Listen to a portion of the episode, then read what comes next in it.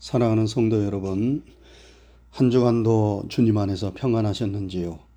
주님의 평강이 때마다 일마다 여러분과 함께 하시기를 주님의 이름으로 축원합니다. 오늘은 예수님의 팔복 가운데 마지막 여덟 번째 복인 의를 위하여 핍박을 받은 자의 복에 대하여 상고함으로 은혜를 나누고자 합니다. 아, 예수님은 말씀하셨어요. 의를 위하여 핍박을 받은 자는 복이 있나니 천국이 저희의 것임이요. 여러분, 사람들은 누구나를 막론하고 핍박받고 어려움 당하는 것을 좋아하지 않습니다. 핍박 대신에 사람들에게 인정받고 칭찬받는 것을 좋아합니다. 그러나 우리가 세상을 살다 보면 자기를 좋아하고 인정해 주는 사람들만 만날 수는 없습니다. 내가 특별히 상대방을 해롭게 하지 않았음에도 불구하고 나를 미워하고 대적하고 해하려는 원수 같은 사람들을 만나게 됩니다. 그러면 속이 상하고 분이 나서 잠이 제대로 오지 않지요. 그러나 우리는 우리를 해하려 하는 원수 같은 사람들을 세상에서 만난다 하더라도 그것을 이상한 일 당하는 것처럼 생각해서는 안 됩니다. 세상을 살다 보면 우리가 원하든 원하지 않든지 간에 그러한 일을 만나게끔 되어 있습니다. 아무런 죄가 없었던 예수님도 믿었던 제자 가론 유다에게 배신을 당하고 사람들의 미움을 받아 십자가에 못 박혀 돌아가셨어요.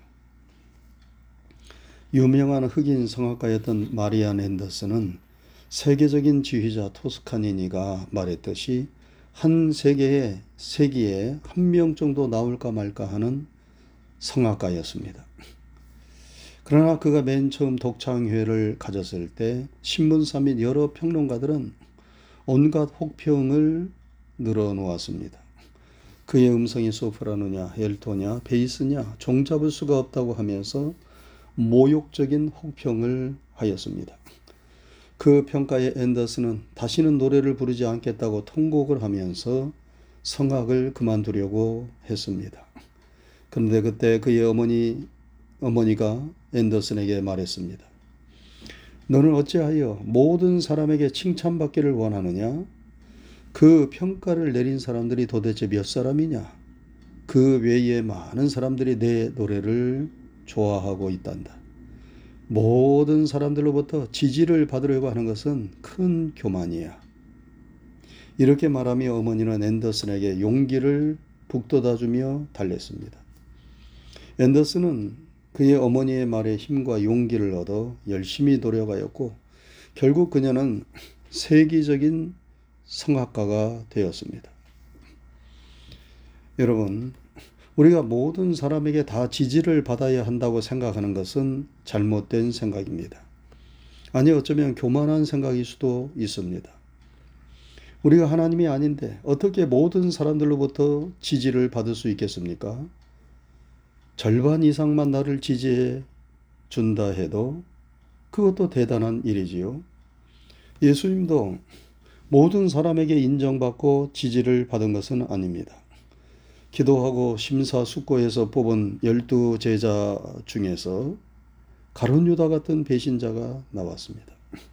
많은 사람들이 예수님을 십자가에 못 박아 죽이라고 소리를 질렀습니다. 그 소리의 위력 때문에 빌라도가 예수님을 십자가에 처형하도록 내어 주었습니다. 그래서 성경은 이 비극적인 판결을 두고 저희의 소리가 이긴지라 라고 말했습니다. 여러분 큰 소리가 난다고 많은 사람들이 떠든다고 그것이 반드시 옳은 것은 아니라고 하는 사실을 성경은 우리에게 가르쳐 주고 있는 것입니다. 어떤 경우 진리가 소수이고 불의가 다수일 수 있습니다. 그럴 때에 진리는 불의에 의하여 조소와 조롱거리가 됐고 핍박과 고난을 당할 수밖에 없는 것입니다. 역사에서 이러한 시대가 암흑시대요. 이러한 세상이 어두운 세상이었습니다. 여러분 우리는 얼마나 많은 사람이 나를 인정해주고 지지해 주느냐 하는 것도 중요하지만 그보다 더 중요한 것은 내가 진리 편에 서 있느냐 옳은 길을 가고 있느냐 하는 것입니다. 그 방향과 뜻이 잘못되었다면 우리가 아무리 많은 사람들로부터 인정을 받고 지지를 받는다 하더라도 그것은 잘못된 것입니다. 그러나 방향과 뜻이 바르다면 비록 소수의 사람들만이 따르고 많은 사람들의 지지를 받지 못하고 오히려 핍박을 받는다 하더라도 괜찮은 것입니다. 오늘 본문에서 예수님은 바로 이 사실을 우리에게 가르쳐 주고 계신 겁니다. 비록 핍박을 받는다 하더라도 불의와 타협하고 불의의 길을 가지 말고 진리와 정의의 길을 가라는 것입니다. 이런 사람이 복이 있다는 것입니다. 여러분 우리가 당하는 핍박과 고난에는 여러 종류가 있습니다. 첫째는 내 자신의 잘못으로 인한 핍박과 고난이 있습니다. 남을 사기치고 도적질하고 죽이고 못된 짓을 하다가 붙잡혀 감옥에 갇히고 어려움을 당하게 되었다면 그것은 누구를 향하여 불평하고 원망해서는 안 됩니다. 내가 잘못해서 그 대가를 치르고, 있는 것입니다. 둘째는 애매히 당하는 고난이 있지요. 나는 분명히 불조심했는데 이웃집에서 불조심을 못해 내 집이 불탔습니다. 이것은 정말 애매하지 않습니까? 나는 똑바로 차선을 잘 지키며 운전했는데 옆 사람이 한눈을 팔다가 차선을 넘어와서 내 차를 받았어. 그래서 내가 다치게 되었습니다. 이것도 참으로 애매히 당하는 어려움입니다. 이 세상에는 내가 잘못하지 않았음에도 불구하고 어처구니 없이 그 불똥이 내게 튀어서 당하는 어려움들이 많습니다. 선한 마음으로 친구의 보증을 서 주었는데 그 친구가 부도가 나서 평생 모아 놓은 집과 재산을 하루아침에 날려버리는 일들도 있습니다. 이런 일들이 다 애매히 당하는 고난입니다. 여러분 이런 일을 당할 때 우리가 어떠한 태도를 취해야 합니까? 베드로전서 2장 19절 20절에 보면 애매히 고난을 받아도 하나님을 생각함으로 슬픔을 참으면 이는 아름다우나 죄가 있어 매를 맞고 참으면 무슨 칭찬이 있으리요 오직 선을 행함으로 고난을 받고 참으면 이는 아름다우니라 라고 말씀했습니다. 애매히 고난을 당할 때 하나님을 생각함으로 슬픔을 참으면 이는, 아는, 이는 아름답다고 하였습니다. 우리 예수님께서 무슨 잘못과 죄가 있어서 매를 맞고 십자가의 고난을 당하셨습니까? 아무런 죄와 잘못이 없음에도 불구하고 예수님은 우리를 구원하시기 위하여 애매히 고난을 당하셨습니다. 그 주님을 생각하며 우리가 애매히 당하는 고난과 슬픔을 참으면 이는 아름다운 것입니다. 하나님은 이런 사람을 내버려 두지 않으시고 반드시 축복하십니다. 요셉이 형들의 미움을 받아 애굽의 종으로 팔려갔습니다. 요셉이 이렇게 종으로 팔려갈 만큼 형들에게 잘못한 일이 없습니다. 그럼에도 불구하고 그는 사지로 끌려갔습니다.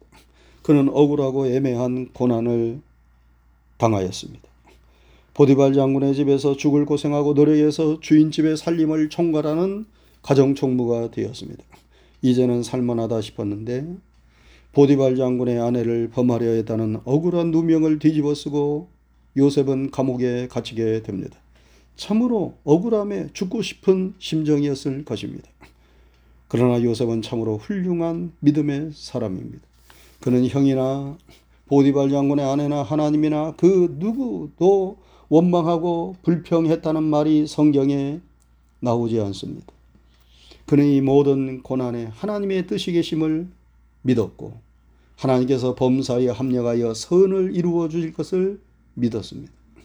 하나님을 생각하고 믿으며 그 억울하고 애매한 고난을 참고 견디었을 때 때가 되자 하나님께서 그를 고난의 자리에서 건져내시고 인생의 막장에서 가장 존귀한 자리로 올려주셔서 애굽의 총리 대신이 되게 해 주셨습니다.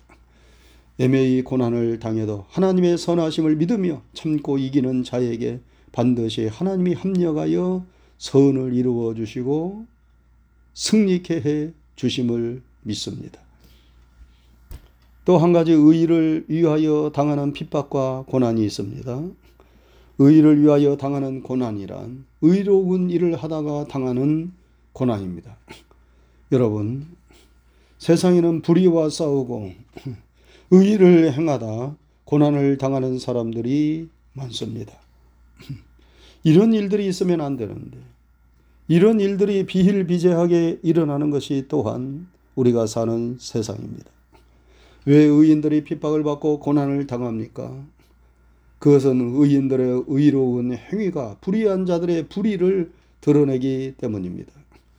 감추고 싶고 숨기고 싶은 잘못들을 지적하고 폭로하기 때문입니다. 그래서 불의한 자들이 자신들의 불의를 덮기 위하여 의인들을 핍박하고 억압합니다. 세례 요한이 헤롯 왕의 불의를 지적했습니다. 헤롯 왕은 자신의 이복 동생의 아내인 헤로디아를 자신의 아내로 취하였어요. 시아주 버니가 제수 씨를 아내로 취한 것입니다. 이는 율법이 금하는 근친 상간의 죄를 범한 것입니다. 그래서 세례 요한이 어찌 왕으로 이런 불의한 일을 행할 수 있는가 회개하라고 외쳤습니다. 그런데 헤롯은 회개하기는커녕 바른 말을 하는 세례 요한을 붙잡아 투혹하고 자기 생일날 요염하게 춤추는 헤로디아의 딸의 간청을 받아들여 무죄한 세례 요한의 목을 베었습니다. 세례 요한은 바른 말 옳은 일을 주장하다가 죽임을 당하였어요. 여러분, 세례 요한이 받은 핍박이 무엇입니까? 바로 의를 위하여 당하는 핍박이지요. 구약의 선지자들은 다 이런 일을 하다가 권력자들에게 미움을 받아 옥에 갇히고 매를 맞고 죽임을 당하였습니다. 의를 위하여 핍박을 받은 것입니다. 의를 위하여 핍박을 받는 것은 실제적으로 의로운 일을 하다가 핍박을 받는 것을 의미할 뿐만 아니라 하나님을 믿기 때문에 예수님을 믿기 때문에 주의 일을 하기 때문에 핍박과 고난을 당하는 것을 또한 의미합니다. 왜냐하면 하나님은 우리의 믿음을 의로 여기시기 때문입니다. 그래서 의인은 오직 믿음으로 말미암아 살리라 그렇게 말씀하셨지요. 믿음 때문에 당하는 핍박과 고난이 있다면 그것이 바로 의를 위하여 핍박을 받는 것입니다. 초대교회 성도들은 예수님을 믿는 믿음 때문에 온갖 핍박을 받았습니다. 악명 높은 로마 황제 네로는 기독교인들을 죽일 때 아주 잔인하게 죽였어요. 기독교인들을 산채로 역청에 다 말아서 거기에 불을 붙여 자기 정원을 밝히는 횃불로 사용했습니다. 그는 야생동물 가죽, 가죽으로 옷을 만들어 신자들에게 입히고 자기 사냥개들을 풀어 그들을 찢어 죽이게 했습니다. 그 외에도 기독교인들을 고문한 내용들은 너무 잔인해서 여기서 말할 수 없을 정도입니다. 그런데 초대 그리스도인들은 믿음 때문에 이런 핍박과 고난을 받았고 순교했습니다. 서울 양화진에 가면 우리나라에 와서 선교하다가 죽은 선교사들의 묘지가 있습니다. 거기에 보면 20대, 30대의 젊은 선교사들의 무덤이 있어요. 젊은 나이에 은둔의 땅 조선에 와서 복음을 전하다 이름 모를 풍토병에 걸려 죽은 선교사들입니다. 심지어 이제 갓 태어난 아기의 무덤도 있습니다. 선교사의 자녀들입니다. 저들이 무엇 때문에 좋은 환경에 자기 나라를 떠나 가난하고 미개한 조선에 와서 젊은 나이에 저들의 생명을 바치고 자녀를 바쳤습니까? 여러분 오직 복음 때문 아닙니까? 오직 예수님을 전하기 위해서 그런 것 아닙니까? 오직 믿음 때문 아닙니까? 저들의 고귀한 희생이 있었기에 오늘날 대한민국이 있고 한국 기독교가 있고 오늘 우리가 이 미국 땅에 와서 이런 축복을 누리며 믿음 생활을 하고 있는 것 아닙니까? 여러분 저들의 핍박과 고난, 희생과 순교가 무엇입니까? 그것이 바로 의를 위하여 핍박을 받은 것입니다. 여러분 언제나 개척자는 고생하고 핍박을 받습니다. 아무도 가보지 않은 길을 가니까 고생하고 핍박받는 것은 당연한 일입니다.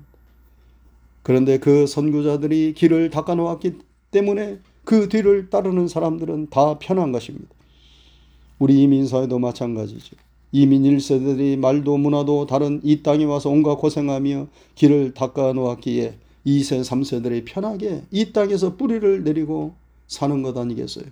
부모가 고생함으로 자녀들이 편한 것처럼 우리 믿음의 선조들이 믿음 때문에 핍박을 받고 고난을 당하였기에 오늘 우리들이 이처럼 편하게 자유롭게 믿음 생활을 하고 있습니다. 여러분 저들은 의를 위하여 핍박을 받은 자들입니다. 오늘날도 전 세계에 흩어져 복음을 전하는 선교사님들, 억압과 핍박 가운데서 믿음을 지키며 복음을 전하는 신실한 믿음의 사람들 다 역시 의를 위하여 핍박을 받은 자들입니다. 예수님은 이런 사람들이 복이 있다 말씀했습니다. 어떠한 복이 있습니까? 천국이 저희의 것임이라 하였습니다. 여러분 천국은 무엇을 의미하나요? 구원을 의미합니다. 행복을 의미합니다. 영광을 의미합니다. 의를 위하여 핍박을 받은 자에게 하나님께서 구원과 행복과 영광을 주신다는 말씀입니다.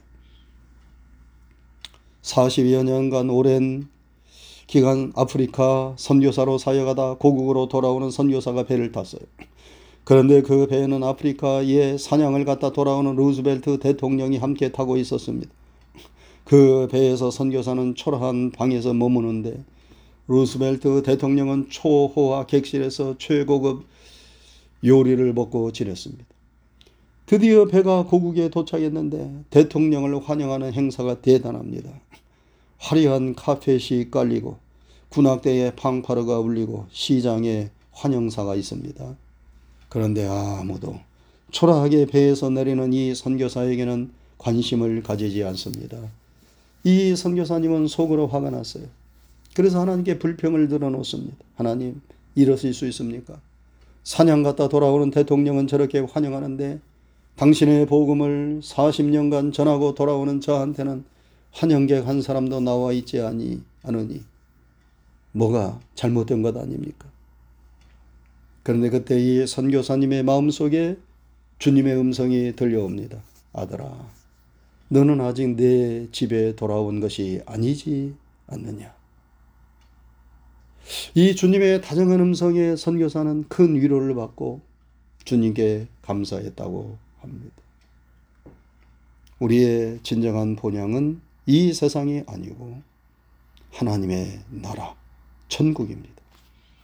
믿음 때문에, 말씀 때문에 의를 위하여 핍박을 받은 자, 주를 위하여, 교회를 위하여 희생과 충성을 다한 자, 바울 사도와 같이 주님을 위한 고난의 흔적을 가진 자, 천국이 저희의 것이요. 그 영광스러운 천국에서 하나님의 크신 위로와 상급이 넘치리라 믿습니다. 우리 모두는 이 천국의 영광과 상급을 바라보며 믿음의 삶의 핍박과 고난과 어려움이 있다 하더라도 의를 위하여 살아가는 복음을 위하여 살아가는 그런 하나님의 자녀들이 다 되어야 하겠습니다. 기도하겠습니다. 은혜로우신 하나님 아버지 감사합니다. 지난 한 주간도 주님의 크신 은총과 사랑 가운데 저희들과 함께 하시고 지켜주시고 인도해 주신 것 감사를 드립니다. 오늘 거룩하고 복된 주님의 날에 다시 한번 우리로 하여금 머리를 조아리며 하나님 앞에 감사하며 예배하고 하나님의 말씀을 들으며 은혜를 힘있게 해주신 것 감사를 드립니다. 의를 위하여 핍박을 받은 자는 복이 있나니 천국이 저희의 것임이라 말씀하셨습니다. 하나님 우리가 의를 위하여 옳은 일을 위하여 바른 일을 위하여 정의의 일을 위하여 나아가는 자들이 되게 하여 주시옵소서.